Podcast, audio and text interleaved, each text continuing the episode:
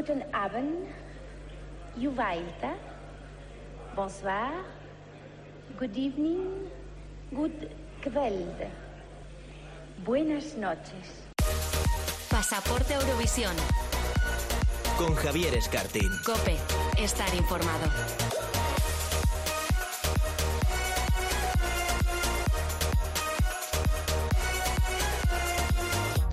¿Qué tal? Muy buenas a todos, bienvenidos, bienvenidas a Pasaporte a Eurovisión, el primer programa dedicado al festival en una radio generalista. Bueno, pues ya está. Ya sabemos que dos canciones están en liza para representar a España en Eurovisión. Memoria y voy a quedarme son las propuestas de Blas Cantó para Rotterdam y será el público quien elegirá cuál es la seleccionada. Los temas salieron el miércoles por la tarde, pero nosotros nos hemos metido en una cueva todo este tiempo y no las hemos escuchado aún. Todo el equipo del programa va a reaccionar en directo a esa primera escucha de ambas canciones. ¿Con cuál nos quedaremos? ¿Alguna de las dos suena a ganadora? Además, en este nuevo programa abriremos los libros de historia Eurovisiva con Dani Márquez para hablar de los representantes que regresaron como coristas a Eurovisión y con Iván precisamente vamos a repasar la carrera de Blas Cantó. Y sí, también vamos a comentar esas últimas discordancias que han mantenido con Televisión Española. Y como siempre, con César y Oscar haremos un repaso a las preselecciones, las nuevas canciones escogidas para Rotterdam 2021 y del Melody Festival en que ha regresado por fin. ¿eh? La verdad es que la primera semifinal ya nos ha dejado mucho que comentar y por cierto hoy tendremos a uno de los artistas que compiten precisamente este año por la victoria en el Melody Festival. Álvaro Estrella va a estar con nosotros hoy. Así que no esperamos más, que hoy hay mucho que contar y comienza ya Pasaporte Eurovisión.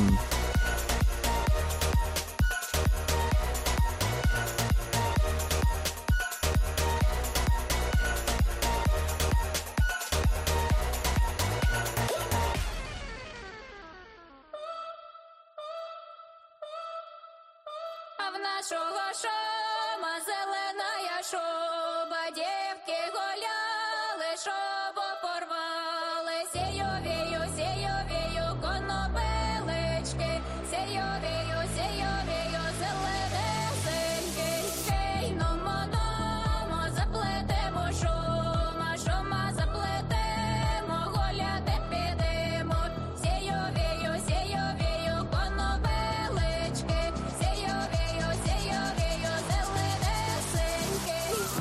Bueno, esto tan enigmático y envolvente que estamos escuchando es Zoom, la canción con la que el grupo ucraniano Goa regresa a Eurovisión. Y la verdad es que me muero de ganas por saber qué opinan sobre ella mis expertos eurovisivos de cabecera, César Fernández y Óscar Cabaleiro. Hola César, ¿qué tal? Hola Javier, muy bien. Oye, qué buenos recuerdos pasamos tú y yo, eh, qué buenos momentos en Ucrania, en aquel Eurovisión 2017. Madre mía de mi vida, la verdad que sí, que fue una de las mejores experiencias eurovisivas de largo. ¿eh? No podemos comentar mucho aquí, pero... Algún día tendrás que contar, estuvo Súper, súper bien. algún día tendrás que contar qué te pasó en tu viaje a Chernóbil. Pero bueno, eso... Cuando quieras, si quieres un día hacemos un, un especial y lo cuento entero. Vale, que, que da, da para un programa. Hola, Oscar, ¿qué tal? Hola, muy buenas, Javier César. ¿Qué tal? Bueno, te, repito, tengo muchas ganas de saber qué opináis de este Zoom, que finalmente es la canción que la banda, ucraniana ha elegido para representarles en, Eurovisión. A ver, vamos a empezar por César. ¿Qué le parece esta propuesta? Pues a mí la verdad que me gusta muchísimo. La verdad que yo tengo muchísima debilidad también por ese tipo de música, un poquito que combina pues el folk con la música electrónica. Antes creo que he visto algo en internet eh, que lo llamaban como folk electronic, o sea que, que me ha encantado. La verdad es que cuando salió el vídeo, y cabe recordar que esta canción en un principio eh, no era de las candidatas para Eurovisión, o sea, me flipó la canción, me parece que estaba súper bien, o sea, me, me parece que juegan muy bien con lo que es los elementos del folclore ucranianos y eso de la música electrónica y sobre todo lo que me ha gustado mucho viendo el vídeo es que ellos están mucho más relajados. Ujú. Es decir, el año pasado con CLB yo les veía como súper lúgubres y como muy tensos y como una cosa así muy oscura y al menos lo que he visto en el vídeo, no sé cómo llegará a ser la actuación, pero como que se han desmelenado, se han puesto a bailar eh, con los con los trajes anti-COVID y con todo, o sea que soy soy súper fan, me gusta mucho. Sí, pero como bien dice César, en teoría esta canción, bueno, la, la, sacaron, tampoco dijeron que no iba a ser la canción, estaba ahí un poco ahí con dudas, pero es verdad que la recepción de la gente ha sido tan buena que finalmente han, sido, ha sido- han decidido, bueno, un jurado supuestamente de expertos, no sé yo hasta qué punto ese jurado realmente ha emitido un veredicto, pero bueno, finalmente ha sido la canción elegida dada la buena recepción que ha tenido entre el público eurofan. Oscar, ¿qué te parece a ti? Recuerda que estaba llamada también entre ese jurado sí. experto que elegía la canción. Pues yo en ese caso voy a hacer la nota discordante, porque es que es verdad que me gustaba mucho Solo Gay el año pasado, y esta canción la verdad es que la veo un poco más oscura y más difícil, eh, sobre todo en las primeras escuchas. Me encanta, es verdad, el estilismo y todo lo que rodea el videoclip de la canción, pero yo creo que la otra canción era un poco más asequible al oído al oído medio de quien puede estar viendo Eurovisión y es verdad que es una apuesta eh, electrónica folk eh, arriesgada y muy típica de, de ese país pero mm, no sé me convencía más la canción del año pasado la verdad O sea que para ti es un poco ruido, como el título de la canción. un poquito así Bueno, la verdad es que de Ucrania desde luego ha arriesgado mucho este año, ya lo hizo eligiendo a esta banda el año pasado en su preselección, teniendo propuestas, bueno, pues mucho más mm, habituales. Pero bueno, veremos a ver qué ocurre, porque desde luego es una apuesta arriesgada de un grupo que poco a poco emergió como, no quizá una gran favorita, pero sí que estaba ahí en el ramillete de, de, bueno, de representantes que optaban al top 10 en Rotterdam 2020. Veremos a ver si esta nueva candidatura les funciona. Bueno, pues eh, ya conocemos la propuesta ucraniana y tenemos dos canciones más que se han unido a la lista ya de temas seleccionados, aunque la verdad es que su elección, porque ha sido a través de una preselección, la verdad es que ya se esperaba. Vamos a, escuchar primero cuál va a ser la propuesta de Francia para Eurovisión 2021. Écoutez-moi, moi la chanteuse à demi. Parlez de moi, à vos amours, à vos amis. Parlez-leur de cette fille aux yeux noirs et de son rêve fou. Moi, ce que je veux, c'est écrire des histoires qui arrivent jusqu'à vous. C'est tout. Voilà, voilà, voilà. Bueno, a Bárbara Pravi, bueno, la inundamos de halagos aquí cuando pudimos escuchar las propuestas francesas para Eurovisión 2021. Y bueno, yo creo que prácticamente todo el mundo daba por hecho que iba a ser la ganadora. Y así fue, además de una manera aplastante porque ganó tanto televoto como jurado. Oscar, creo que es uno de los enamorados de esta canción, ¿verdad? Sí, la verdad es que no hubo sorpresas y pues eh, ya como decíamos que era un, paquete total el que envolvía esta canción, tanto como por apariencia de la cantante Bárbara Pravi, como el estilo de la canción, pues más todavía cuando la vimos en directo en esa preselección, yo creo que tenían la actuación perfecta y era la que estaba más medida, o sea, era como, como perfecta ya para plantarla en el escenario de, de Rotterdam. Y es verdad que, como tú dices, pues gustó tanto al jurado como al televoto, algunos jurados un poco menos, como, como Marie Miriam, que es la última ganadora de Francia, que yo creo que quiere seguir siendo la última ganadora siempre, porque solamente le dio dos puntos a esta canción, algo que no... Fue un voto traición, un yo poco- creo, Un poco ¿eh? extraño, sí. Bueno, y César, ¿qué opina de la canción? Y no sé, ¿viste en la preselección, bueno, alguna canción que pudiera también haber eh, intentado conseguir ese pase de oro a a Eurovisión 2021? Mm, yo creo que no, yo creo que Bárbara eclipsó a todo el mundo. En esa preselección cabe recordar que se celebró con público, que yo estaba un poco en casa así como estresado viendo a tanta gente en, en un estudio de televisión. Y un poco parafraseando a, a Noemí Galera, tengo que decir que viendo a la actuación de Bárbara Pravi, o sea, era como si fuese una concursante de OT porque retransmitía muchísimo a través de, de su actuación. Además, o sea, el concepto voilà es una cosa como muy francesa, pero muy internacional, que se va a entender por todas partes. Y yo también tenía un poquito de miedo cuando empezaron las votaciones y de repente Pony X iban en cabeza y me estaba llevando las manos a la cabeza yo también porque estaba pensando en Twin Twin o en Le Fatal Picard y lo mal que habían quedado por Francia y me estaba dando un poquito de miedo pensar que, que podía ganar esa canción. Bueno, aquí por ejemplo recordad que Casanova quedó en tercera posición con Tutti, una canción muy Álvaro Soler, como dijimos aquí, que fue bastante, bueno, pues eh, odiada por el jurado, pero luego el televoto la, la ascendió en el segundo puesto y finalmente quedó cuarta. Pero la verdad es que no tuvo mucha competencia Bárbara Pravi y yo vaticino un gran puesto para Francia, pero no sé qué pasa con Francia en Eurovisión, que a pesar de que llega con propuestas muy interesantes, por ejemplo en 2016 o en 2011 que fueron favoritos, no sé, la, eh, Euro- Europa odia a Francia, Oscar, porque nunca quedan bien.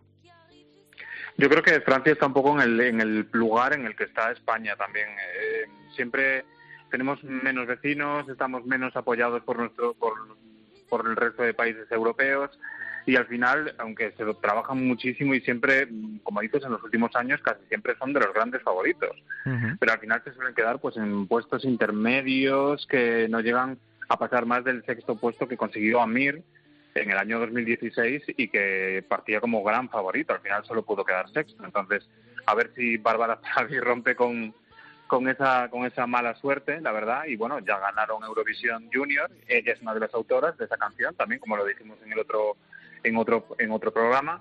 Así que a lo mejor pues es el talismán que necesita Francia este año. Y consiguen el, el doblete. En fin, bueno, la otra canción que está volviendo loco al mundo eurofan, y en particular a nosotros, es esta. Okay, I feel the rhythm. Something's going on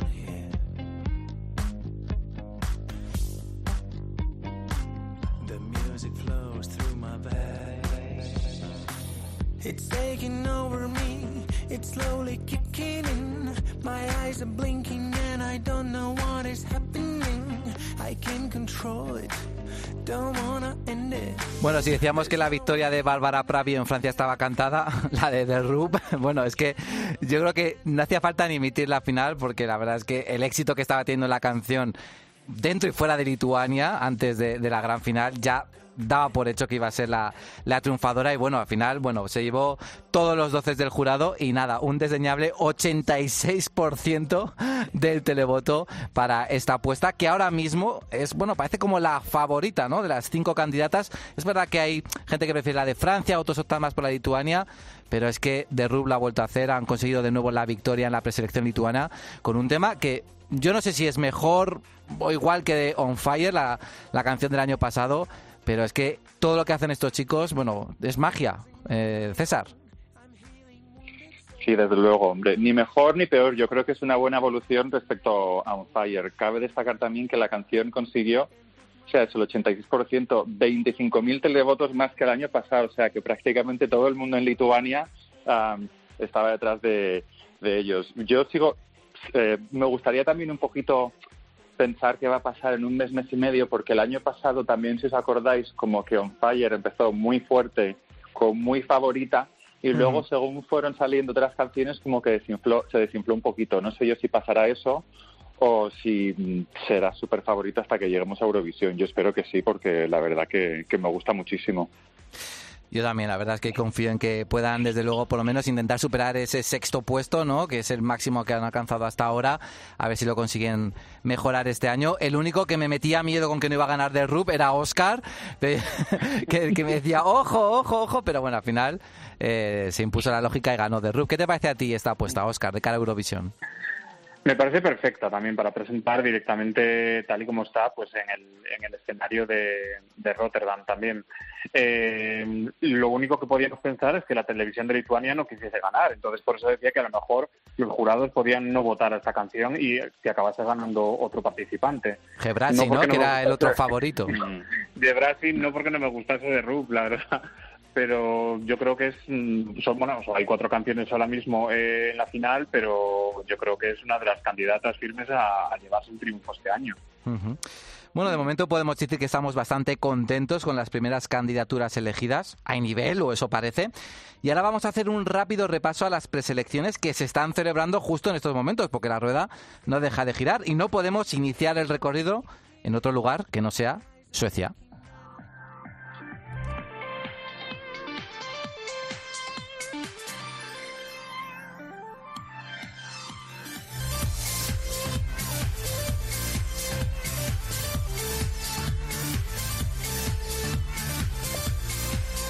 Bueno, vamos a echar de menos no poder ir este año al Melody Festivalen. Es la última vez que yo he visto a César. Desde hace un año ya no lo he vuelto a ver en, en persona. Cuando todavía, eh, cuando todavía éramos libres, no teníamos mascarillas y esas cosas. Y bueno, pues eso ya ha comenzado el Melody Festivalen con la primera semifinal. A ver, contadme chicos, ¿qué os ha parecido? César. Eh, pues a mí me gustó muchísimo. O sea, muchísimas gracias SBT por darnos estas seis semanas de entretenimiento puro y duro que nos dais todos los inviernos. no estoy nada a favor de ese movimiento un poco hater que no sé si tenéis alre- con vuestra gente alrededor siempre diciendo que no es lo que era, que qué malas las canciones, que no sé qué, no sé cuánto. A mí me pareció que estuvo súper bien y hay que entender también que son 28 candidaturas y que de las 28 no te pueden gustar todas y que están creando una narrativa con, con un programa de televisión. Sobre las dos finalistas claras, pues bueno, Dani Saucedo estaba claro que se iba a clasificar. O sea, ¿Tú no eres, podía- ¿tú no eres a tener- favor de la danza o en contra? ¿Estás a favor o en contra? A ver, mm, estoy a favor de el paquete entero, como ha dicho antes eh, Oscar. Es decir, la canción con los visuales de la actuación tiene sentido. Si escucho la canción por sí misma, a lo mejor no es la que más me guste. De hecho, me parece la más floja de las que ha presentado hasta ahora en Melody Festivalen, pero la verdad es que la actuación era una auténtica maravilla. Es el típico número sueco que mm, resuma dinero por todas partes, que han estado ensayando durante cuatro meses y que es todo perfecto. O sea, es algo que siempre esperamos que Suecia nos dé y nos lo ha dado eh, en forma de Dani Saucedo. Tú eras muy de Kadiatu, por ejemplo, que era como la favorita fana que final, finalmente se quedó fuera. Normal, porque la chica, la verdad es que cantar, cantaba muy, bueno, muy como yo por las mañanas. Tú eras muy de las, de las que se quedaron fuera, ¿cuál te gustaba más? ¿Jessica Anderson? Hombre, en estudio mucho más Cadiatu, pero luego la pobre Jessica Anderson es como, como un clásico de Melody Festival. Y la pobre ha cumplido ese papel de diva de quedar quinta que cantó Charlotte Perrelli hace unos años. Eh, me dio un poquito de pena, pero, pero en directo la verdad que sí, mucho mejor Jessica, Jessica Anderson. Cadiatu me recordó vocalmente a Dilba. No sé si os acordáis de Dilba. Sí, en el verdad. 2011 estamos en la en la prehistoria del Melody Festival, pero vamos, fue tan desastroso como aquel comienzo que tuvo que tuvo Dilba. Y como rey del Slager que le encanta, no sé si está de acuerdo Oscar Ridare con el pase de Arvin Garna a la final. Yo estoy totalmente de acuerdo con todo lo que ha dicho César y la verdad es que Arvingarna es son necesarios. Eh, Bueno. eh, Suecia siempre tiene que tener un, un tipo de canción eh, diferente y para todos los públicos y, y Arvingarna es un grupo que está ahí desde hace un montón de años y la verdad es que su actuación pues ha estado muy bien. Eh, yo creo que por eso tienen el pase directo a la final. Y con respecto a Paul Rey, por ejemplo, que regresaba Lila Sister, que fue un poco como la sorpresa, ¿no? Incluso algunos pensamos que podía llegar a clasificarse directamente a la final. ¿Cuáles ves con opciones de poder estar finalmente en la final del Andra Hansen? En la final del Melody Festival, perdón. El año pasado eh, Paul Rey se clasificó desde Andra Chansen para la final. Eh, este año pues podría volver a pasar. También yo creo que su actuación también está muy bien. Eh, es como muy visual, también como un videoclip, un poco como la de Dani, pero su estilo de canción distinto.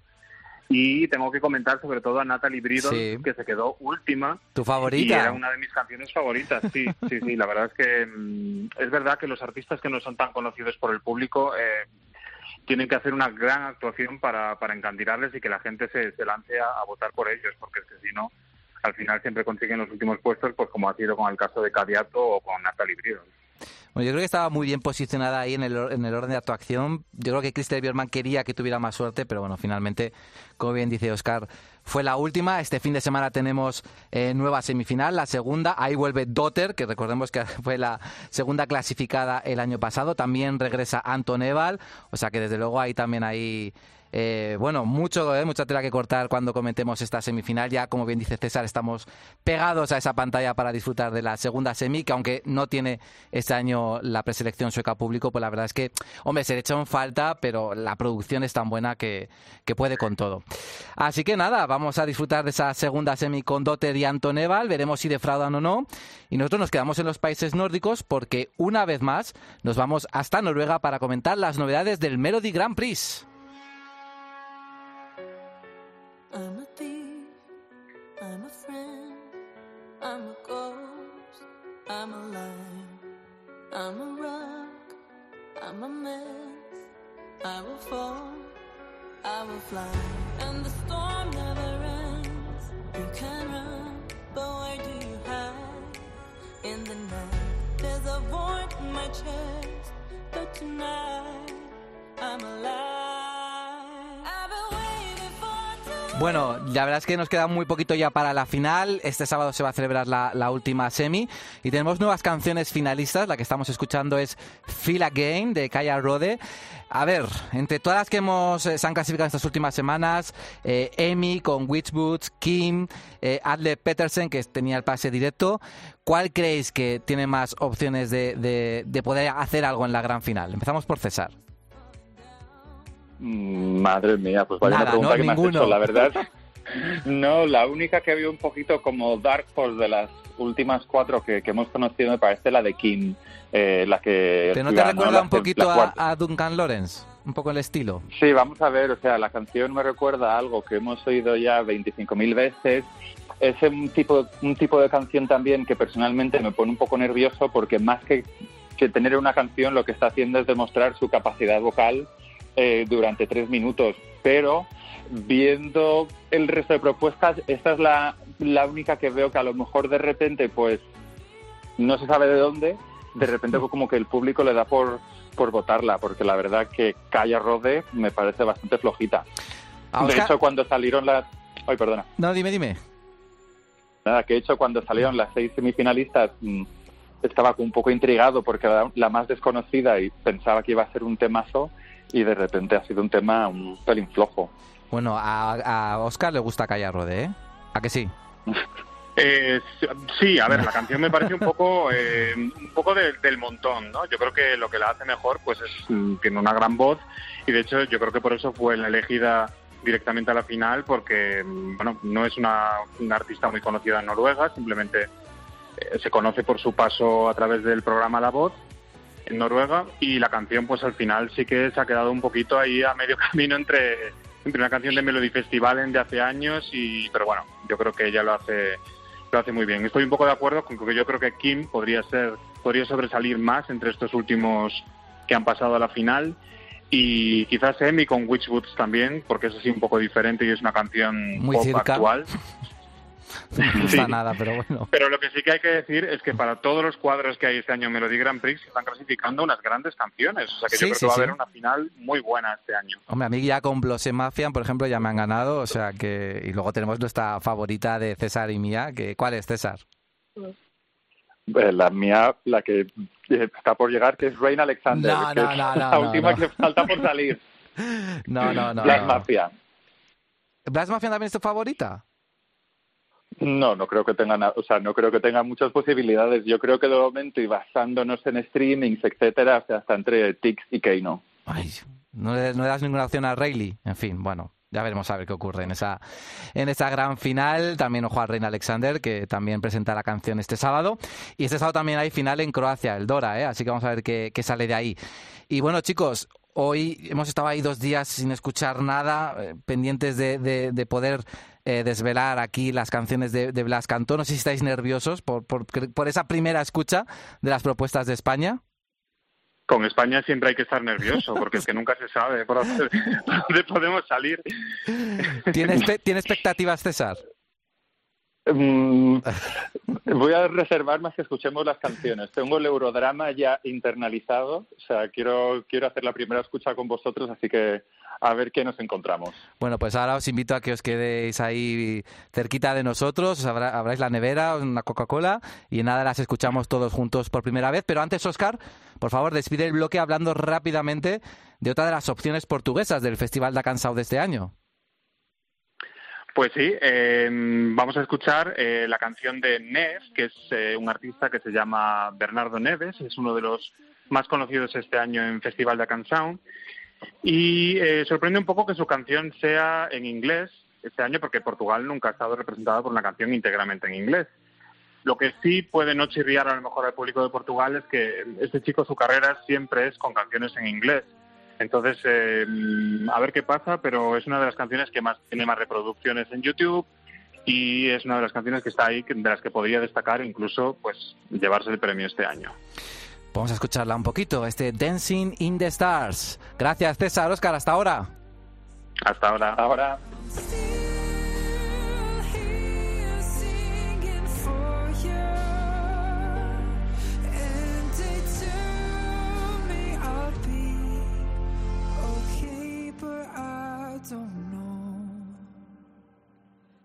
When the sun shines again, you won't be home. Pasaporte Eurovisión. Con Javier Escartín. Cope. Estar informado.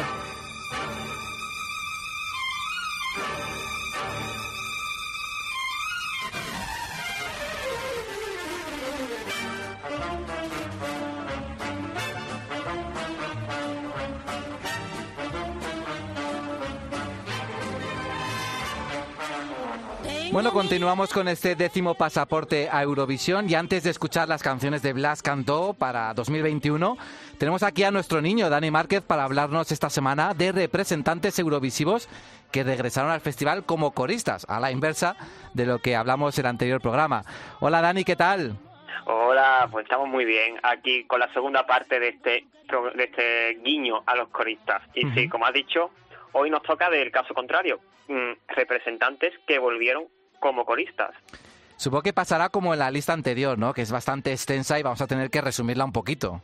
Sí, sí, voy a hablar de, de algunos casos recientes. Vale, vamos, a hablar- vamos con el primero.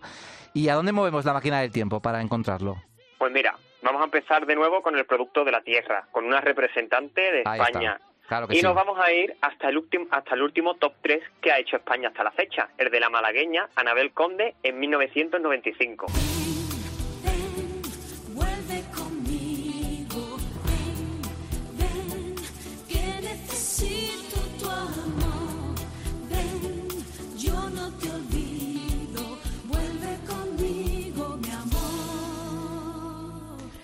Una medalla de plata que bien merecía el oro y una candidatura poco recordada por el público general, lo cual es una lástima porque Anabel es una de las mejores voces que ha representado a España en Eurovisión. Sí, te doy la razón y además con la canción con la que lo hizo, Vuelve conmigo, es un tema precioso de Chema Purón, que él ganó el Festival de la OTI, el de Viña del Mar, y Eurovisión fue ahí el que se le resistió. Pero bueno, que como yo siempre digo, yo firmo un segundo puesto todos los años. Y yo, y yo, bueno, aprovechemos para enviar un, saludo desde aquí a Anabel Conde y seguro, seguro que algún programa de estos la vamos a poder escuchar. Invitado y también a Chema, por supuesto, para Pasaporte a Eurovisión. Ahí queda la invitación. Esperemos que sí. Pues bueno, pues Anabel Conde representó a España en el 95, como ya he dicho. Pero esa no fue la última vez en la que vimos a Anabel en el escenario de Eurovisión. Diez añitos más tarde, Anabel se subía al escenario de Kiev 2005, pero lo hacía como corista de Andorra. Y no es la única artista española que ha vuelto como corista. Miquel del grupo de Nash, que representó a España en 2007, fue corista de Mickey en 2019. Miquel, que por cierto está triunfando muchísimo en los musicales. Así es. Pero bueno, voy a seguir hablando de Dublín 1995, Javi, porque tú sabes que yo soy amante de las curiosidades y los datos, las casualidades. Y es que aquel año pasó algo que es muy curioso. Ellos no lo sabían, pero tres de los artistas de aquel año vivirían un reencuentro diez años después. Pero ¿cómo que un reencuentro? A ver, explícamelo bien. ¿Todos juntos? A ver, ¿cómo fue eso? Mira, mira, yo te lo explico. Ya hemos dicho que Anabel Conde estuvo en el 95 como cantante y volvió como corista en, en 2005. Ujú. Pero es que hubo otros dos representantes de mm, Eurovisión 1995 que estuvieron en 2005 como coristas.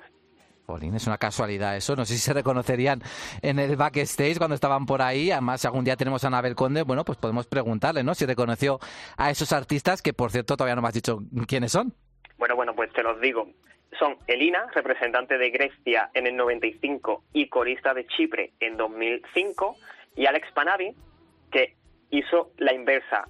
Fue representante de Chipre en el 95 y corista de Grecia en 2005. O sea, que se intercambiaron los países y todo, ¿no? La, Sí. la curiosidad que, que riza el rizo todavía más. Pues sí, así fue. Y además, bueno, Panavi, mm, él fue corista de, de Grecia en 2009, corista de Bielorrusia en 2012, representante de Chipre otra vez en el año 2000, y sigue estando por ahí, por los festivales, como coach vocal de artistas, pues mira, como Ana Bisi, Grecia 2006, Farid Mamadov de Azerbaiyán 2013, Sergei Lazarev de Rusia 2016, y seguramente me deja alguno por ahí que no me acuerdo ahora mismo. Bueno, ha estado más que nuestro invitado, que Álvaro Estrella en Eurovisión, Dios mío. Pues bueno, pues mm, Álvaro Estrella es otro de, de los expertos en Eurovisión, Sí, pero sí. si hay alguien que tiene experiencia es el alemán Stefan Raab.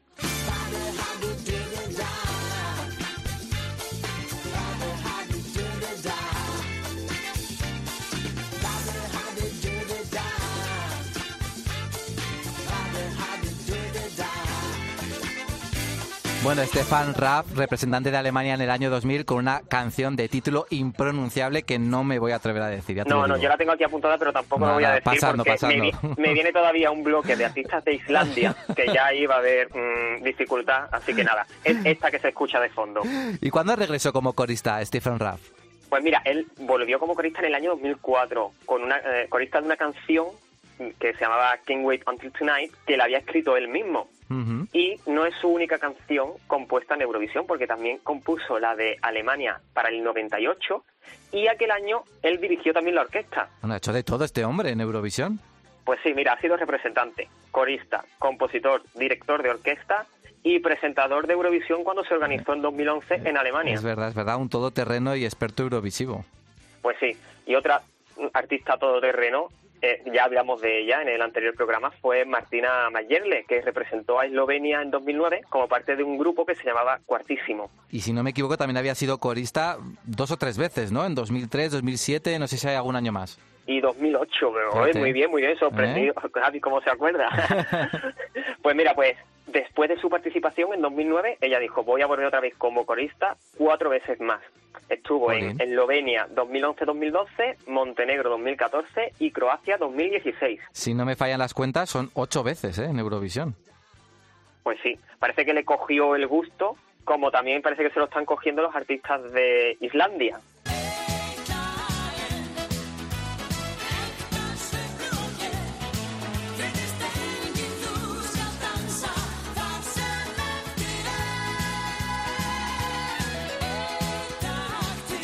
Bueno, el caso de Islandia es especial porque ya lo dijimos hace dos semanas. Ahí tarde o temprano te toca ir a Eurovisión con el rol que sea, pero te toca ir. Sí, eso es como al que te toca ir en mesa en las elecciones, pues allí igual un día de esto te llama la televisión y te dice, oye, que hay que ir a Eurovisión. Pero bueno, ahora en serio, prepárate para una lluvia de nombres raros, los tengo aquí apuntados además cómo se pronuncian, y fechas porque te va a estallar la cabeza. A mí me ha costado organizar cómo lo voy a explicar todo. A ver, a ver, sorpréndeme, poco a poco. Bueno, pues mira, de fondo escuchamos al dúo Stjórnin, ¿vale? Que ellos representaron a Islandia en el año 1990 con esta canción. No les fue mal. Volvieron de Yugoslavia. Cuando digo Yugoslavia me suena aquello como súper lejano. Como abuelitos ya, eh, recordando, ay, sí, Sí. un día había Yugoslavia, sí, sí, existía todavía. Bueno, pues ellos volvieron con un cuarto puesto. Así que dos años más tarde decidieron repetir en Eurovisión, pero ya lo hicieron como miembros de otra banda. Volvieron a hacer un top 10 y dos años más tarde, la parte femenina del dúo original, Siga, decidió volver en 1994, pero como solista. Y tú me dirás, Dani, toda esta vuelta que estás dando, ¿qué tiene que ver con los coristas? Justo te iba a preguntar eso, porque no entiendo nada. Vale, pues a todo, con todo esto quiero llegar a que en 1994, cuando Siga va en solitario, está acompañada de Eilbush Christensen, que tú dirás, ¿y quién es este señor? Sí. Pues este señor que le hizo los coros representó a Islandia en el año 91, pero es que también fue corista en el 93, en el 95 y en el año 2000, es decir, que pisó Eurovisión cinco veces. Jolín. Y sí, sí, sí, aquí vamos, aquí este señor, mm, todo, eh, cada dos por tres estaba allí. Y Siga, eh, que ya hemos dicho que representó varias veces a, a Islandia, volvió también como corista en 2006 de Silvia Knight. Bueno, aprovecho para hacer un llamamiento a Islandia. Silvia Knight, que no vuelva ni, vamos, ni como corista, ¿eh? Nada, nada. No, por favor, que no vuelva, que no vuelva. y bueno, sigo porque del dúo Stjórnin, la mitad masculina también regresó como corista a Eurovisión. Lo hizo en el año 2008 como mm, corista del grupo Euroband.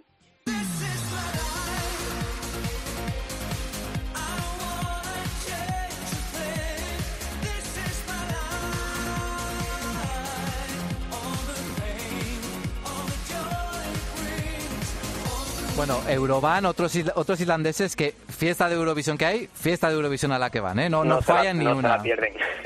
pues bueno, pues también da la casualidad de que la voz masculina del grupo Euroband, Friedrich Omar, también regresó como corista a Eurovisión al año siguiente, en 2009. Año en el que también estuvo como corista art- un artista que ya la mencionamos hace dos semanas, que es Ira Bjork. Y que a su vez también había sido corista en 2008, ¿verdad? Tengo buena memoria. Exactamente, exactamente, qué buena memoria, Javi. pues bueno, pues Ira, además, ya lo avanzamos en el programa de, de hace dos semanitas, también regresó como corista, después de haber representado a Islandia, representó como corista en el año 2015.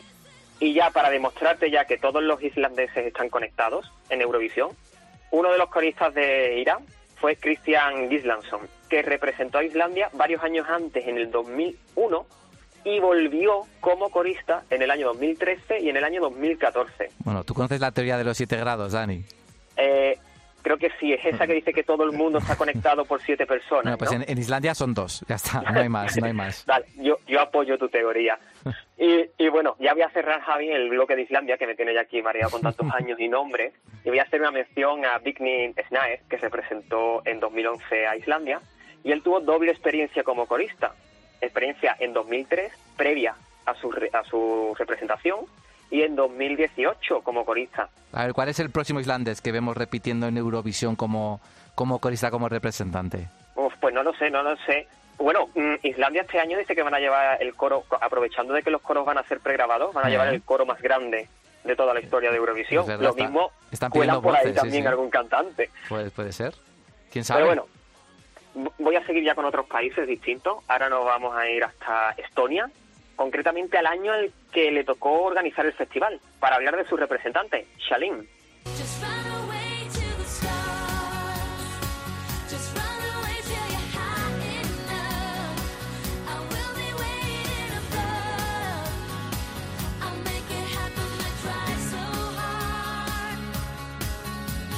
Salen que es sueca, pero representó a Estonia en 2002. No obstante, la hemos visto también alguna que otra vez en el Melody Festival intentando representar a su país, de momento, de forma fallida. Así es. Y bueno, te voy a contar un dato muy curioso, porque ella, antes de representar a Estonia, fue corista de Suecia en el 99, de su país, que el año además que ganaron, y al año siguiente, que se celebró en Suecia el festival, fue corista de Malta. Pues bueno, pues las dos veces en los coros estuvo acompañada por, por Gabriel Fors, que representó a Suecia en el 97 y regresó dos veces como corista. O sea, que se puede hacer una cadena de coristas y representantes tan curiosas, ¿verdad? Que estamos descubriendo. Totalmente.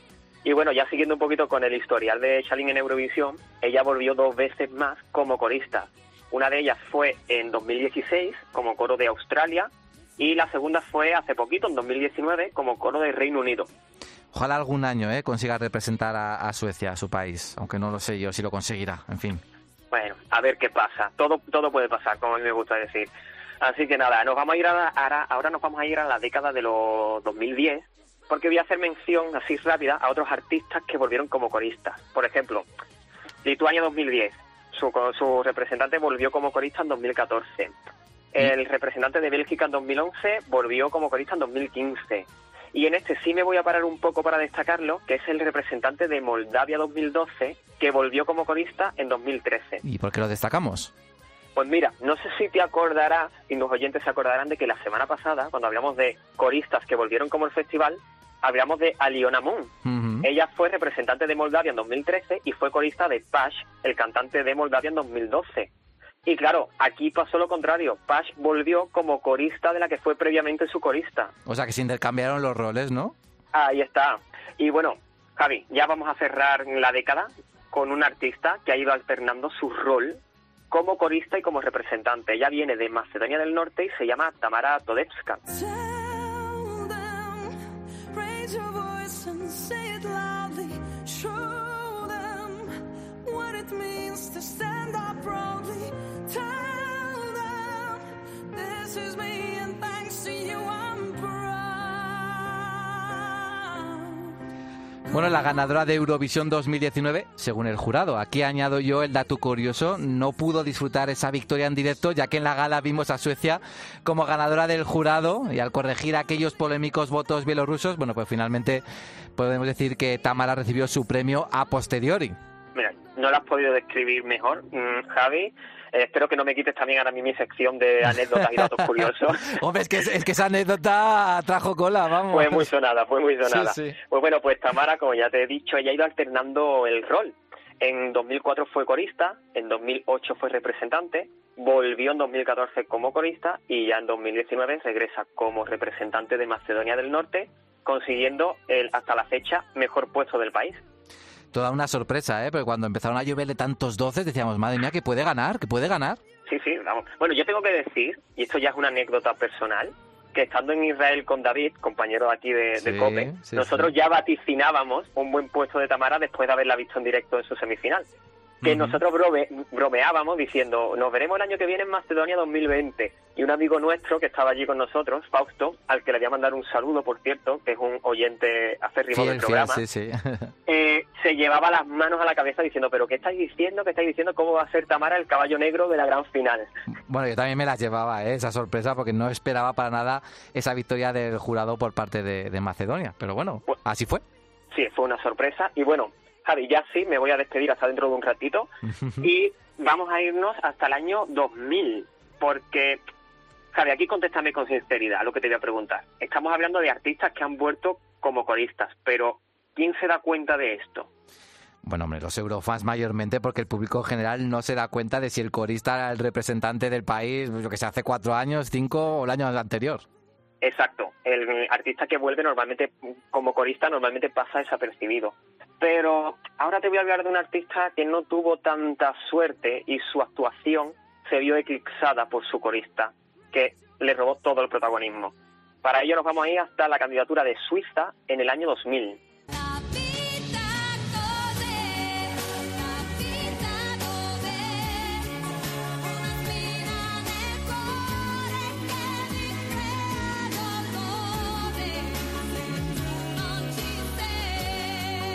Bueno, Dani, ¿cómo es posible que un corista le robe el protagonismo a la propia representante? ¿Quién era ese corista? Bueno, pues es lo que tiene que la representante de Suiza contara en su coro con el mismísimo Albano. Ah. Pues todas las miradas se fueron hacia él. Hombre, es que es duro hacerle sombra a Albano, ¿eh? No solamente había estado en Eurovisión en dos ocasiones representando a Italia, sino que es toda una estrella internacional. Así es, de hecho, eh, si veis el vídeo de la actuación al final, ella lo hace saludar a Albano porque era consciente de que la gente estaba más expectante por Albano que por ella misma. Pobre, pobre, pobre. Bueno, Daniel, ha sido un placer compartir estos datos y curiosidades sobre artistas que regresaron como coristas. Tú vas a regresar ahora, ¿no? Para escuchar las canciones Sí, de Blas claro. Cantó. No como corista, yo no voy a regresar como corista, pero sí para comentar un poquito las canciones de Blas Cantó. Oye, ¿qué te parece si nos despedimos con una de las dos canciones de, de Albano en Eurovisión junto a Romina? Perfecto, me parece estupendo. A ver, elige 76 u 85. Mm, voy a coger Magic of Magic del 85. Bueno, pues le damos a ese Magic o Magic y nos vemos dentro de un ratito para escuchar las canciones de Blas Cantó. Adiós, Daniel. Pues hasta dentro de un ratito, Javier. Y a ritmo de Albano y Romina nos vamos a hablar con precisamente un corista que ha estado cinco veces en Eurovisión y que ahora compite en el Melody Festival de este año por ser el representante sueco en Rotterdam 2021.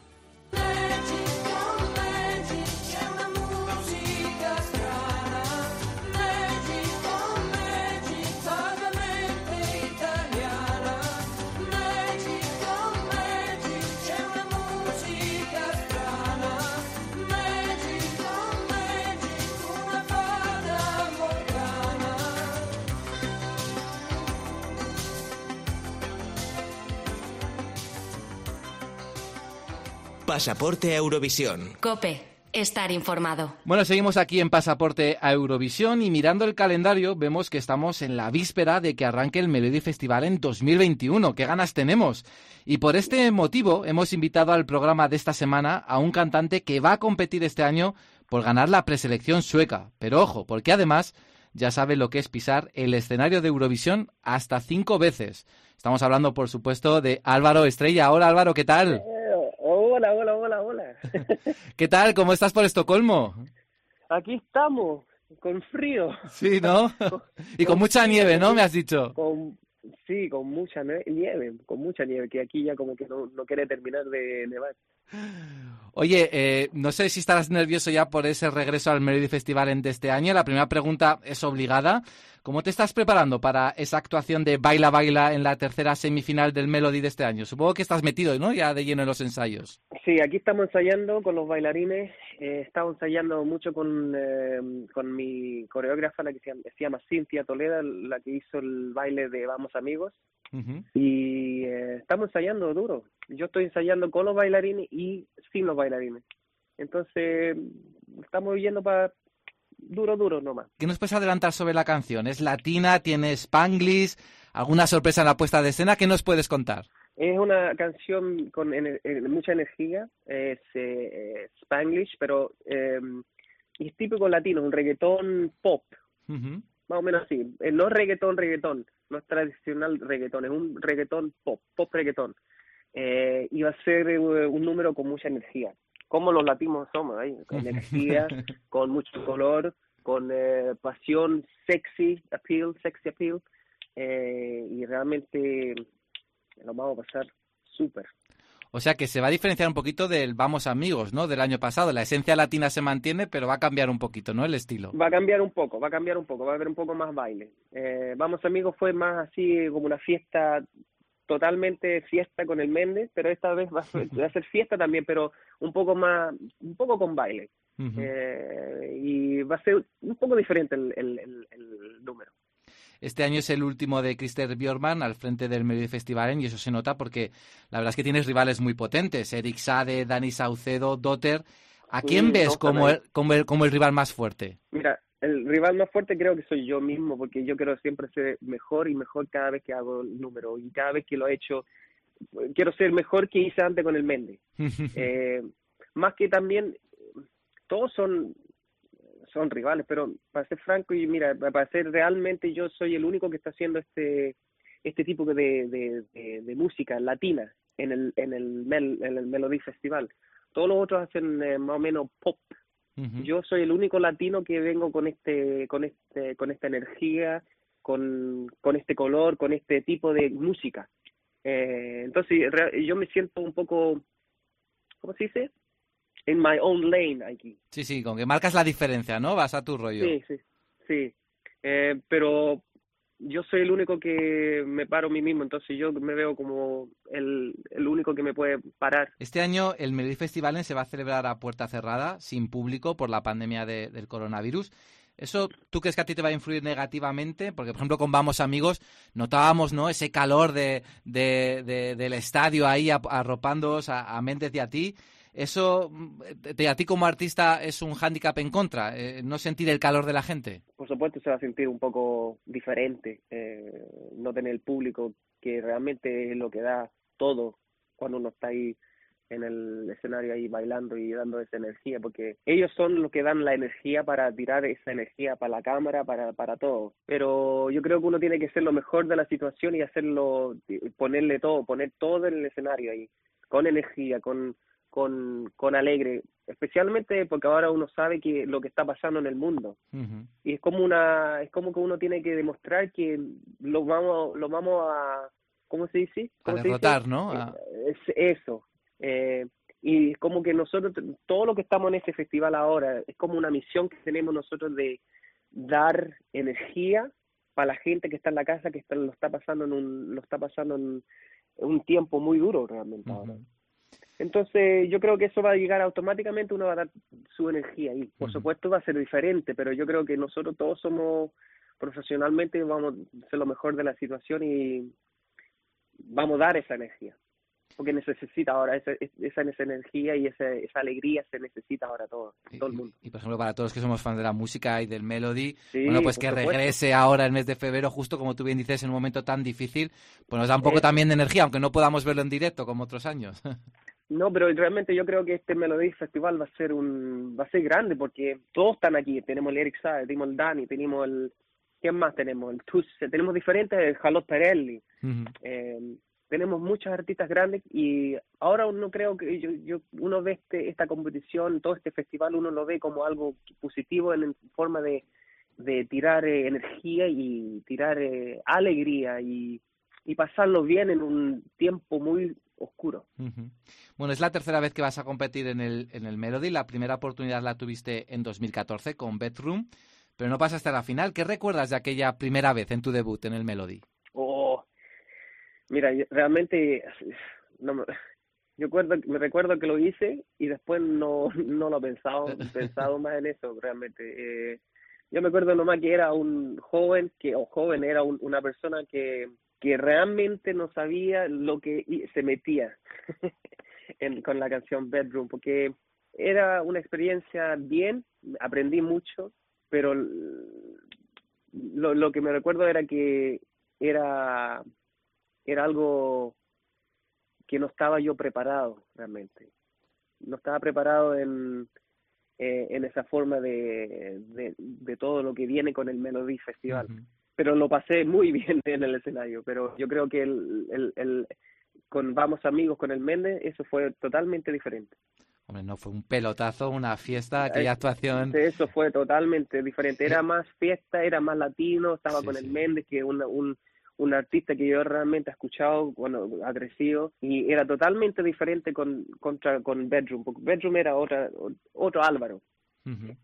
Es y ahora es total, sí. No, digo, sí, era, te quería preguntar por Méndez precisamente si es fácil trabajar, ¿no? Como un artista tan torbellino como es él, como es Méndez.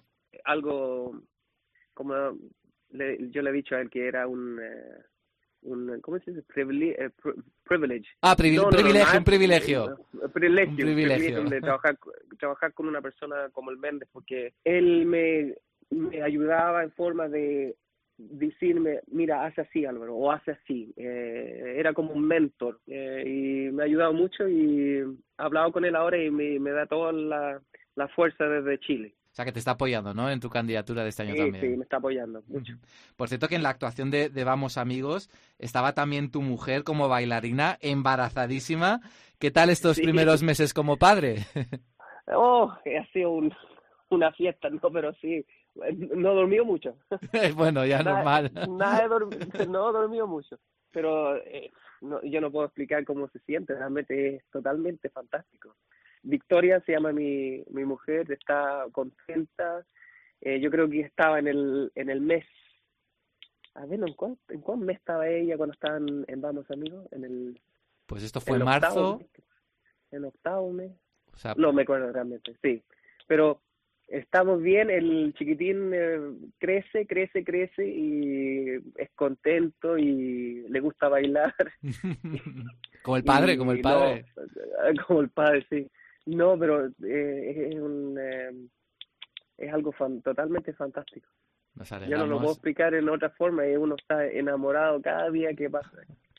Además, Eh, hemos visto, pasa y uno- te, te hemos visto subiendo fotos suyas y vídeos de Instagram, ¿no? De- del bebé. La Eh, verdad es que se te ve todo un sí. padrazo, ¿eh? Oh, gracias. Eh, no, es, es, eh, increíble todo. Bueno, eh, aunque no has ganado el Melody Festival, ¿eh? Eh, sí has estado cinco veces en Eurovisión, si no me equivoco, como corista, eh, con Eric Saade en 2011, con Robin Benson en 2017 y también, bueno, en 2013 con Azerbaiyán, en 2016 con Sergei Lazarev y hace dos años con, con Alexander Rybak. ¿Con cuál de estas experiencias tú te quedas? ¿De cuál guardas un mejor recuerdo? Con, eh, a ver, con, eh, yo creo con el Eric Sade. Que ahora es tu rival, precisamente, este año. Eh, Sí, sí. El, el Eric eh, 2011 era uno de los, no sé, pero ese ese número que hizo el Friedrich Riedman Benke, ¿cómo se llama? El coreógrafo, era uno de los números más, eh, ¿cómo decir? Era realmente complicado porque era mucho baile y era mucho canto. Y ahí en ese en esa forma yo crecí como persona y también como bailarín. Más que era la primera vez que hice Eurovision y la primera vez que estuve eh, parado en un escenario tan grande como era en Düsseldorf. ¿Te sorprendió la, la magnitud del festival de, de Eurovisión cuando llegaste aquella primera vez con Eric Sade? ¿Te lo esperabas así? Sí, sí, sí, totalmente. Eso fue una cosa que realmente yo yo vi que era tan grande, porque era primera vez en Eurovisión, era en, Düsseldorf y era eh, totalmente una cosa que yo realmente nunca he visto y escuchado y nada. Entonces por eso eso fue tan, fue como un, ¿cómo se dice? Un, un punch in the, the stomach. Pero era, lo pasé súper. Bueno, una novedad este año en Eurovisión es que los coros van a ser grabados por estas limitaciones impuestas por el coronavirus. Pero bueno, algunos fans tememos que, que a lo mejor esta regla se vaya a quedar para siempre, ¿no? Como ocurre, por ejemplo, con el Melody, donde los coros son grabados. Tú que has estado como corista en Eurovisión cinco veces, ¿estás a favor o en contra de esta medida? En una forma, eh, no estoy en, en forma de eso, porque cuando uno es corrista, eh, cuando uno está ahí, eh, es totalmente diferente. eh, el sonido, la música, la canción sale totalmente diferente cuando uno está ahí haciéndolo. Que cuando está grabado, de ¿no? que está grabado. Eh, es como que uno saca todo el, el, lo que es el Eurovisión o Melody Festival. Eh, Se pone más total, se está poniendo más como un, una discografía, como un disco como, como una canción en, en Spotify y, y eso no no no no encuentro que no, no el camino que uno quiere ir. Uno quiere todavía tener, tener el, el, el festival como algo que es todavía eh, live. En directo, ¿no? Todo en directo, las en voces directo, en directo. todo en directo, sí. Yo también estoy de acuerdo contigo, ¿eh, Álvaro? O sea, que ojalá que esta medida solo sea por el coronavirus este año y que luego volvamos a, a lo tradicional. Pues nada, muchas gracias Álvaro por esta entrevista, mucha suerte en tu actuación con Baila Baila y desde aquí, desde España, te estaremos apoyando con ese ritmo latino. Oh, ya, gracias, gracias. Un abrazo y muchas gracias Álvaro. Ya, abrazo, gracias, cuídese. Adiós, hasta luego. Adiós, chao, chao. Pasaporte Eurovisión. Con Javier Escartín. Es el momento de arrancar la máquina del tiempo para viajar por la historia eurovisiva y descubrir en Pasaporte Eurovisión curiosidades como las que hemos estado repasando en los últimos programas, bueno, relativas a esas canciones que se quedaron en el cajón de televisión española y no fueron finalmente a, a Eurovisión. Hoy de nuevo la ponemos en marcha, pero para repasar una historia muy particular. Lo hacemos como siempre con Iván Iñarra. Muy buenas, Iván. Muy buenas, Javi, compañeros de podcast, oyentes, eurofans. Efectivamente, vamos a viajar como siempre al pasado con nuestra máquina del tiempo, pero esta vez vamos a traer a nuestros oyentes algo especial. Es que como vamos a comentar en nada las canciones de Blas para este Eurovisión 2021, vamos a aprovechar para repasar sus comienzos musicales y también las otras canciones con las que Blas intentó ir a Eurovisión. Que si mal no recuerdo, es que no son ni una, ni dos, ni tres, ¿no? Así que vamos a poner a trabajar nuestra máquina y de esta manera abrimos el apetito eurovisivo como antesala a las canciones de este año. ¿A dónde enviamos la máquina del tiempo, Iván, para empezar? Pues vamos a viajar al mítico año 2000, que parece que fue ayer, pero no, han pasado ya muchos años. Bueno, ocho años eran los que tenía nuestro protagonista cuando decide presentarse a un concurso que había en aquella época de talentos infantiles y que auspiciaba a un artista perteneciente a una de las sagas de artistas más reconocibles de este país, Teresa Raval. ¿Te acuerdas, Javi? Era muy joven todavía. Sí, bueno, yo era muy joven, ¿eh? No me acuerdo bien, pero creo que te refieres a un programa que se llamaba Veo Veo, ¿no? Como la mítica canción infantil que popularizó bueno, la propia Teresa Raval. Era como un talent infantil, ¿no? Si mal no recuerdo.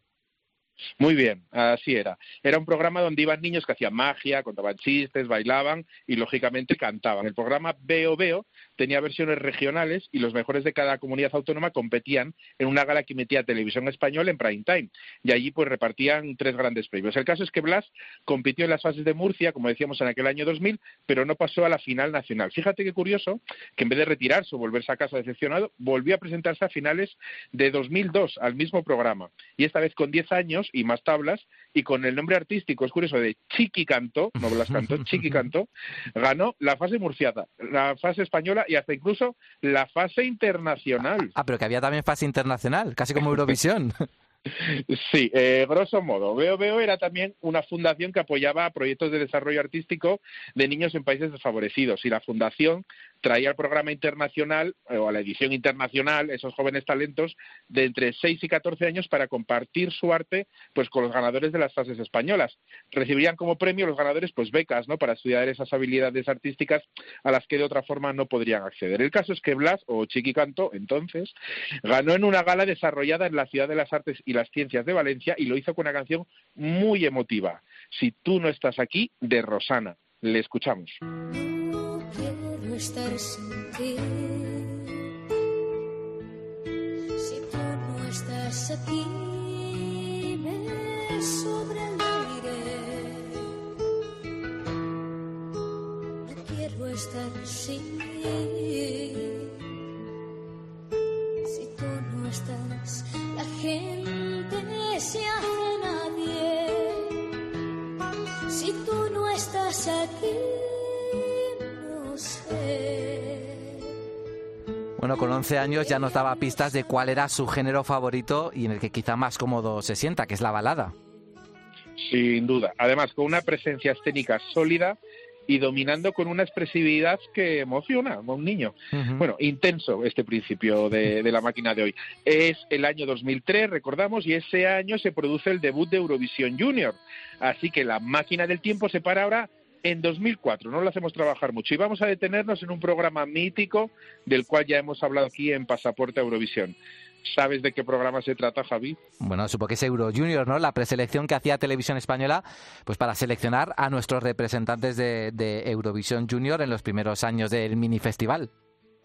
cómo olvidarnos de aquella preselección, de aquellas canciones, la mayoría súper divertidas, alegres, desenfadadas, pero Blas cantó, ya sin el chiqui, se presenta aquella mini academia donde tendría compañeras insignes como María Isabel o Mirela y lo hace como solista, porque había también alguno que actuaba en grupo. Bueno, aunque nos contaban que eran los chavales los que componían las canciones, lo cierto es que tenían detrás un equipo de producción que recogía un poco la sensibilidad de cada participante junior y que le creaban canciones a medida. En el caso de Blas, pues fue otro Eurovisivo, tanto en el plano cantante, en el 94 participó, como compositor, en 2001 lo fue de Dile que la quiero. Hablamos de Alejandro Abás, que ayudó a Blas con el tema con el que estuvo cerca de acudir a Eurovisión Junior 2004. Se llamaba Sentir. Una lágrima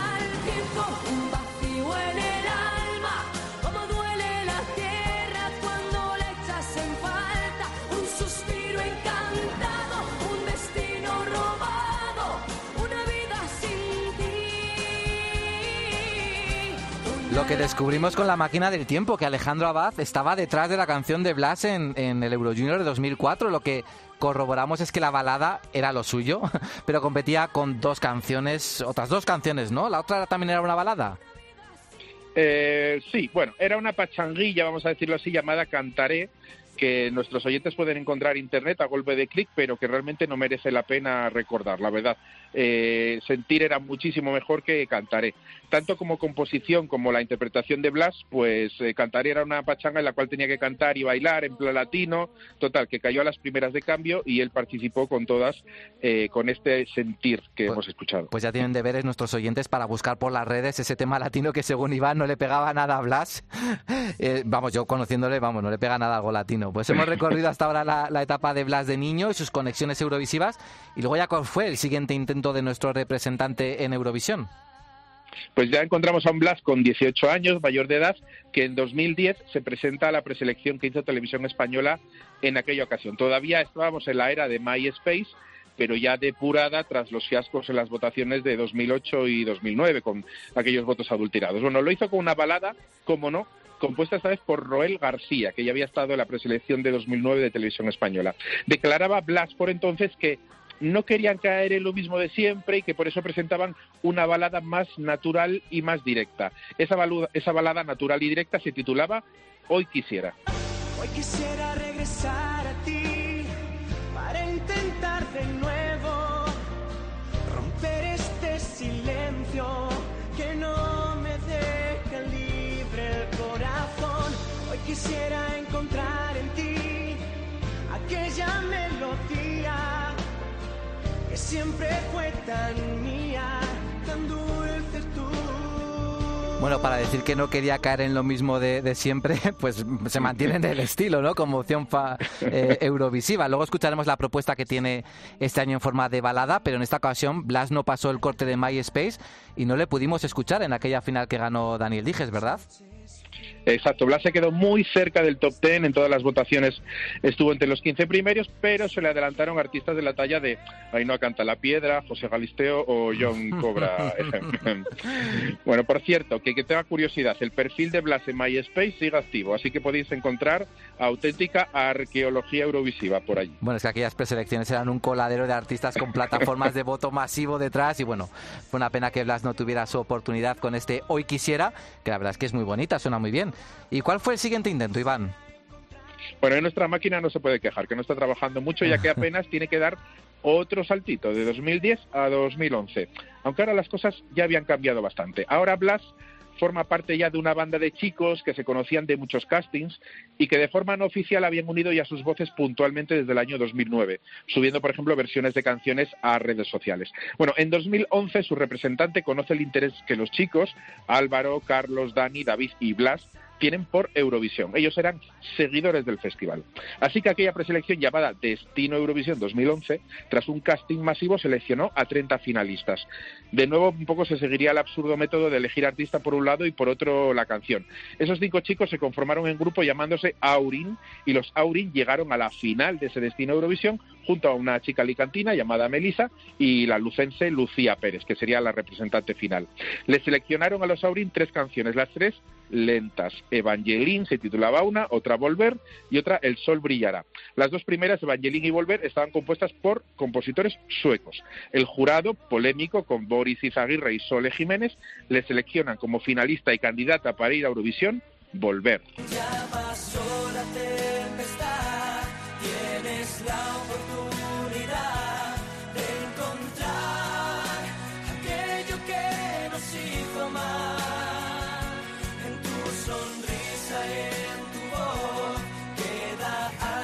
Bueno, una balada épica que la verdad todos pensamos que se proclamaría ganadora de la preselección, ya que además Lucía Pérez había acogido con cierto desdén la pachanga que me quiten lo bailado. Pero quizás se movilizó el voto gallego, ¿no?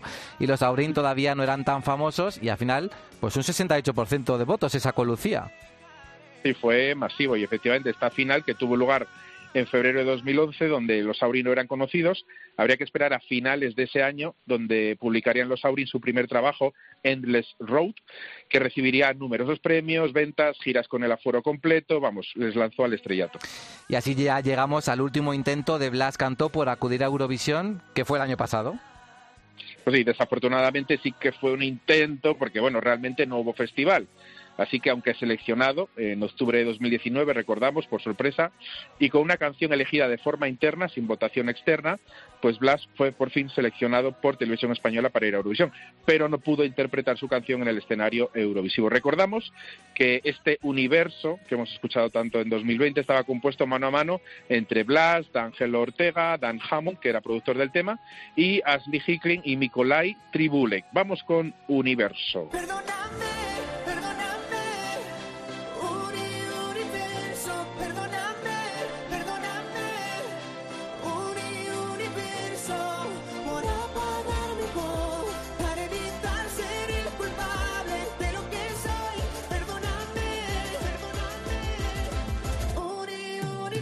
Bueno, al final universo formaba parte de esa generación fallida de 2020 y Blas tendrá la oportunidad de resarcirse con dos temas este año. E Iván, si te parece, voy a llamar al resto de compañeros mientras escuchamos Universo y nos ponemos a escuchar ya Memoria y Voy a quedarme, las dos canciones de Blas Cantó para Eurovisión 2021. No te vayas, Iván. Perfecto.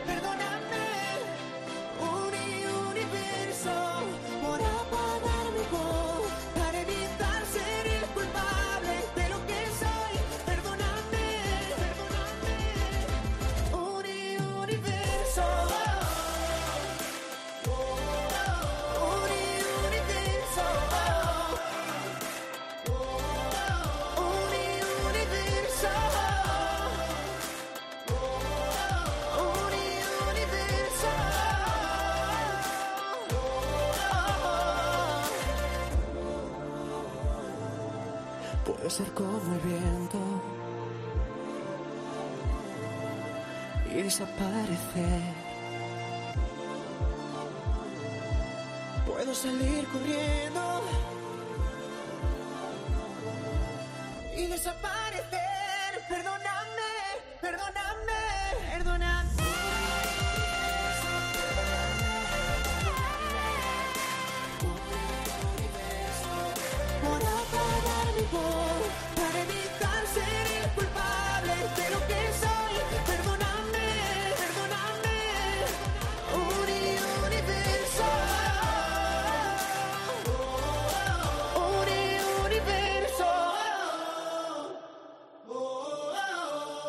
Pasaporte Eurovisión. Con Javier Escartín. Cope. Estar informado. Bueno, pues ha llegado el momento. Vamos a escuchar por primera vez las dos canciones de Blas Cantó para Eurovisión 2021, Voy a quedarme y Memoria. Lo juro de verdad, ninguno de los integrantes de Pasaporte Eurovisión ha escuchado los temas previamente, así que vamos a poder descubrir en directo cómo son esas propuestas. Voy a hacer, voy a pasar lista. Hola César, ¿qué tal? Hola, muy bien. Hola a todos también, por cierto. Es la primera vez que estamos todos juntos. La ocasión lo merece. Hola Oscar. Hola, ¿qué tal? Hola a todos. Hola Dani. Hola, ¿qué tal? E Iván sigue con nosotros, que viene del anterior bloque. Hola Iván. Hola, presente. Bueno, vamos a empezar por ese género que tanto le gusta a Blas Cantó, por la balada. Vamos a escuchar Voy a quedarme.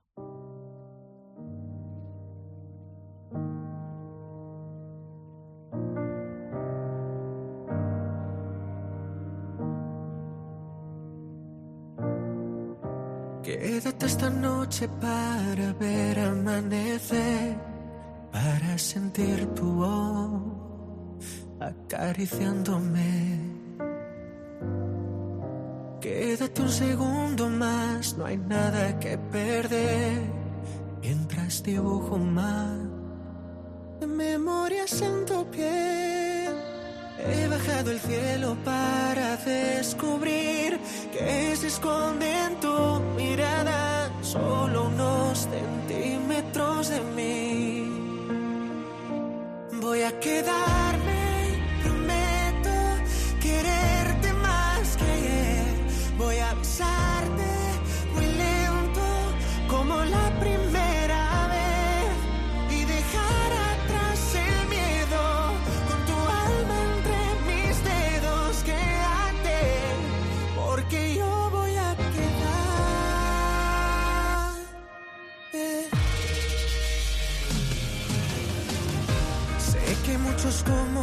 con tanto que ofrecer, pero juro que este amor nadie lo podrá vencer.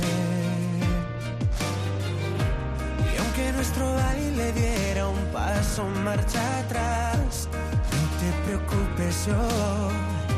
Contigo siempre bailaré. ¿Qué más da si el mundo se derrumba hoy? ¿O qué pasará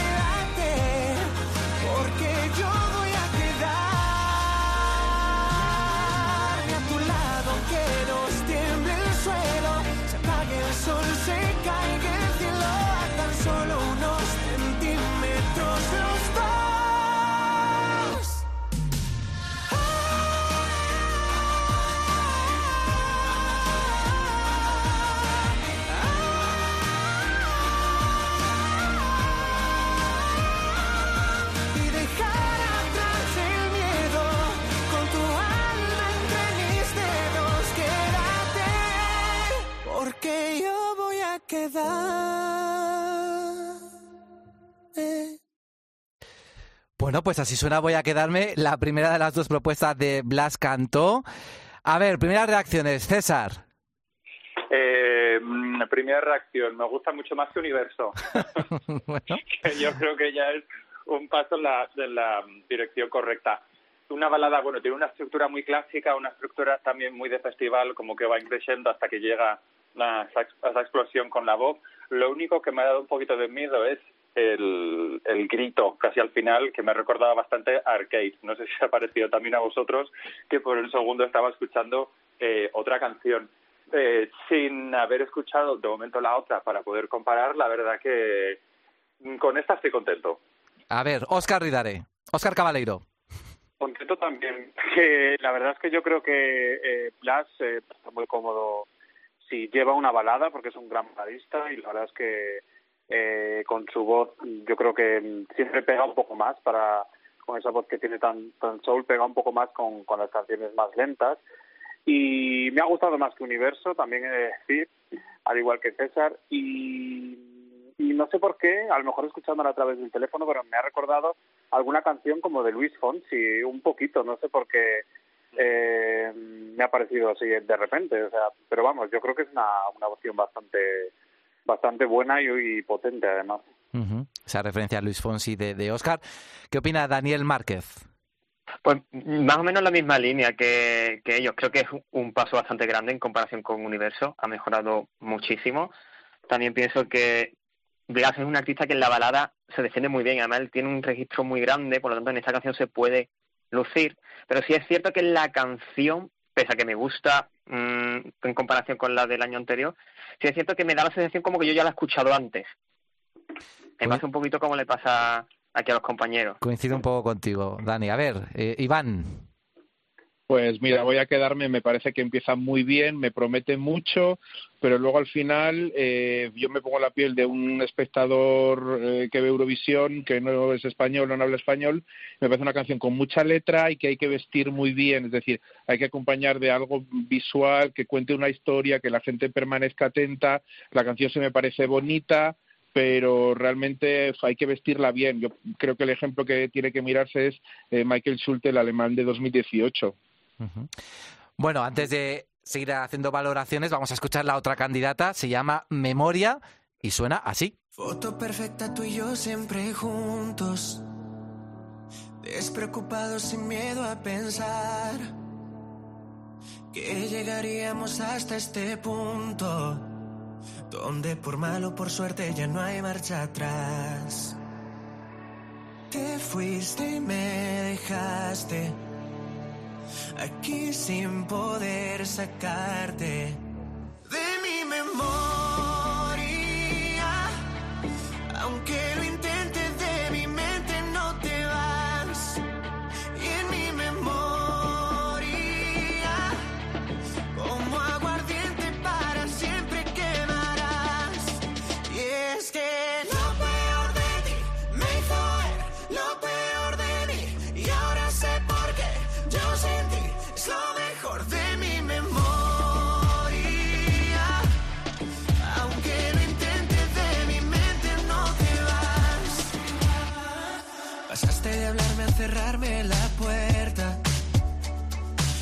Misma que yo te ofrecí en tus peores días.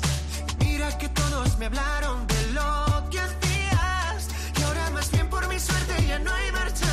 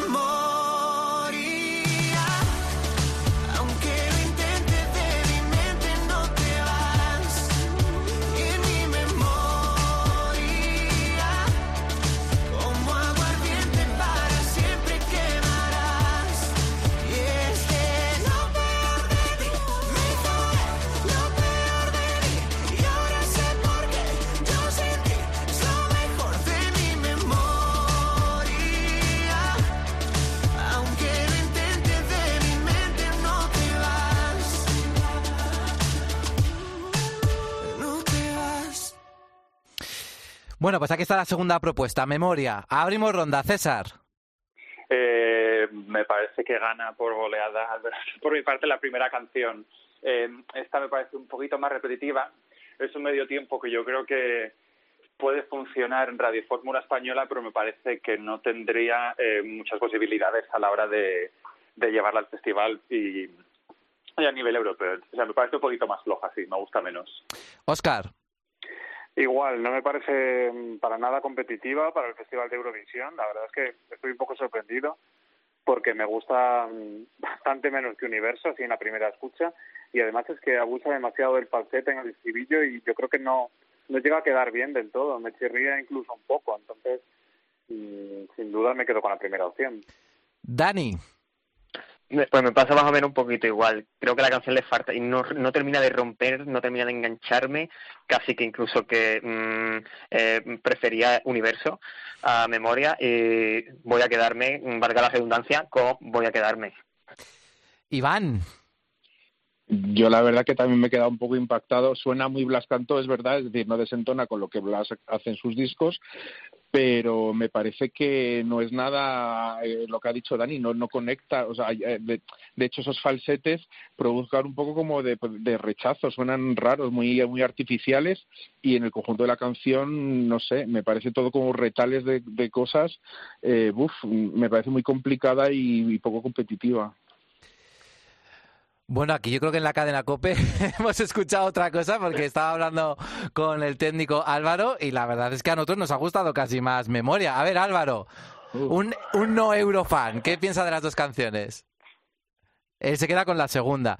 Yo, a ver, bueno, voy a mojarme un poquito. Creo que las dos propuestas son bastante mejores que, que Universo voy a quedarme es una balada, bueno, un, yo la han apodado como balada, para mí casi es un medio tiempo, es más que balada, pero bueno, con un corte muy clásico como dice eh, César, eh, pero creo que no impacta, que no sorprende. Memoria es un registro muy también eh, relacionado con Blas Cantó, nos suena a él, fuera cuando canta así canción más lenta. Y yo creo que tiene unos cambios de registro que a mí me gustan más, no sé, me sorprende más. no me parece tan lineal como puede ser Voy a quedarme. Y es verdad que a mí mejor en algunos agudos queda un poco raro, pero recordemos que Blas cantó en directo, defiende muy bien los temas y creo que esta apuesta es bastante sólida. Así de primera yo me quedo con memoria. Pero bueno, vamos a hacer un nuevo, un nuevo repaso a ver qué, qué opinamos un poquito más. A ver, ¿quién quiere hablar? Yo, yo te iba a comentar, Javi, que no te falta razón en lo de que Blas tiene muy buena voz y que posiblemente defienda bien la canción, pero yo creo que precisamente esa es la base fuerte de, de que tiene un registro muy amplio y como ha dicho antes aquí el compañero, él viste muy bien la canción, entonces la balada, yo pienso que la balada, que es un género en el que él se encuentra muy cómodo, mmm, a él yo creo, pienso que le va a sacar mucho más partido y escenográficamente mmm, yo creo que podemos crear algo ahí muy intimista, muy bonito, que sí, que va a estar muy en la línea del último ganador, pero se viene un festival también movidito, por lo que estamos viendo en algunas preselecciones. Por lo tanto, quizás esto le haga el destacar. A ver, César. Mm, nada, simplemente un poquito repetir que yo creo que pues, me da a mí la sensación de que Blas Canto se encuentra más cómodo casi cantando una balada que en cualquier otro género. Entonces, eh, por su comodidad y un poco ya pensando hasta en cuántos puntos podemos arañar, o sea, él yo creo que entre una balada vocalmente puede dar mucho más de sí, puede arañar más votos, eh, perdón, más votos que, que si lleva medio tiempo. Entonces, pues me quedo con, con la balada. ¿Qué opciones ve a Blas Canto, Oscar, en Eurovisión? Pues históricamente eh, siempre quedamos mejor con, con baladas eh, en España y es verdad que con este título eh, hemos quedado bien con Quédate conmigo, sí. hemos quedado bien con eh, Vuelve conmigo, así que yo creo que voy a quedarme es la canción que tenemos que llevar porque además es que Blas eh, es un gran baladista como he dicho antes y yo creo que se puede crear esa magia como decía Dani también en, en Eurovisión y con una canción medio tiempo se puede difuminar entre otras opciones que habrá seguramente mucho mejores y, y más potentes. Y yo creo que, que, la balada puede llegar a sorprender más en Europa. Iván. Pues yo pase lo que pase en Eurovisión 2021, yo creo que Balas cantó cuando dentro de muchos años mire atrás y dirá, mira, pues las dos canciones son Blas cantó, es sello Blas cantó, no me tuve que hacer un papel y llevar algo que no me representa y por lo tanto yo creo que dentro de su carrera pase lo que pase en Eurovisión, eh, va a ser como algo continuista y, y, sello Blas Canto. Ahora bien, nosotros como Eurofans, que queremos algo competitivo como buen resultado, yo creo que ninguna de las dos lo tiene. De tenerlo, voy a quedarme, creo que es la opción, pero hay que vestirla bien, hay que contar, lo que os digo, yo creo, un hilo conductor, una historia, y aún así la veo con mucha letra, es decir, eh, hay que quitarle peso de alguna manera. Y el, efectivamente, lo que garantiza todo es que Blas Canto es un animal escenográfico que no va a decepcionar y que va a cantar maravillosamente bien. Eso no tenemos ninguna duda, porque desde luego es una de las mejores voces que vamos a llevar a Eurovisión en estos últimos años, y eso que hemos tenido grandes no, cantantes, ¿eh? Dime, Dani. Javi, y no, y no sería la primera vez que una gran voz nos salva con una canción del montón. Es verdad, es verdad. Es decir, en ese sentido podemos estar tranquilos de que Blas Cantó mmm, lo va a hacer bien No, no, Vocalmente eh, mm, tenemos asegurado que lo va a hacer bien. Es garantía de calidad. Bueno, estas son las primeras impresiones. Ah, repito, es verdad, 100% real. Hemos escuchado por primera vez las canciones, memoria y voy a quedarme en directo. Y estas son las primeras reacciones. Veremos a ver ahora el Eurofandom cómo se mueve, si optan más por memoria, si optan más por voy a quedarme. También a ver qué piensa el público internacional, que va a poder votar en esa gala de televisión española. Pero de momento, en este Sanedrín que hemos creado, Iván, César, Óscar y Dani apuestan por voy a quedarme y Álvaro y yo, que somos aquí los que vamos a la contracorriente, optamos por memoria, pero bueno, es cierto que también, como bien dice Dani y, todos nuestros expertos, queda ver luego cómo se visten ¿no? Esas, estas actuaciones en la gala de, de, Televisión Española, donde se va a elegir la canción, y por supuesto en Eurovisión, que es el escenario más importante. Bueno, Iván, César, Oscar y Dani, a darle en bucle a memoria y voy a quedarme, ¿de acuerdo? Perfecto, ya dale ya a, votar, ya podemos votar, ya ah, que hemos escuchado. Es verdad, ya podemos votar en retube.es, es verdad. Pues nada, muchas gracias a los cuatro. Nada, a ti, nos vemos dentro de dos semanas. Adiós.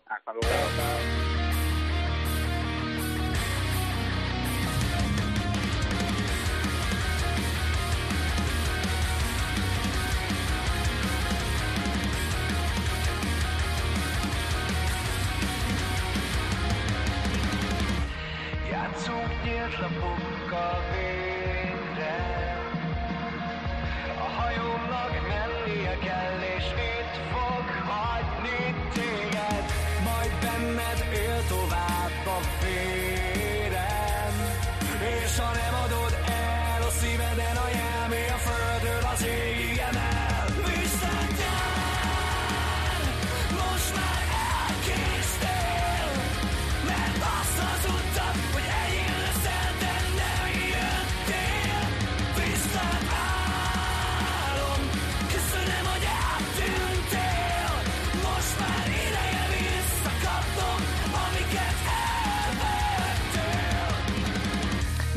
La vida es un festival de música, luces, baile y alegría, pero a veces la vida también nos muestra su peor cara. Esta semana hemos conocido el fallecimiento de Ors Siklosi, el vocalista del grupo AVS que representó a Hungría en 2018. Ha fallecido de leucemia con tan solo 29 años. Increíble. Desde aquí queremos dedicar estos últimos minutos de programa a Ors y al mundo eurovisivo que todavía tiene el corazón encogido al conocer la noticia. Descanse en paz. Y con este Niar, la canción que Ors y su banda defendió en Lisboa 2018, nos despedimos a modo de homenaje. Va por él. Hasta el próximo programa.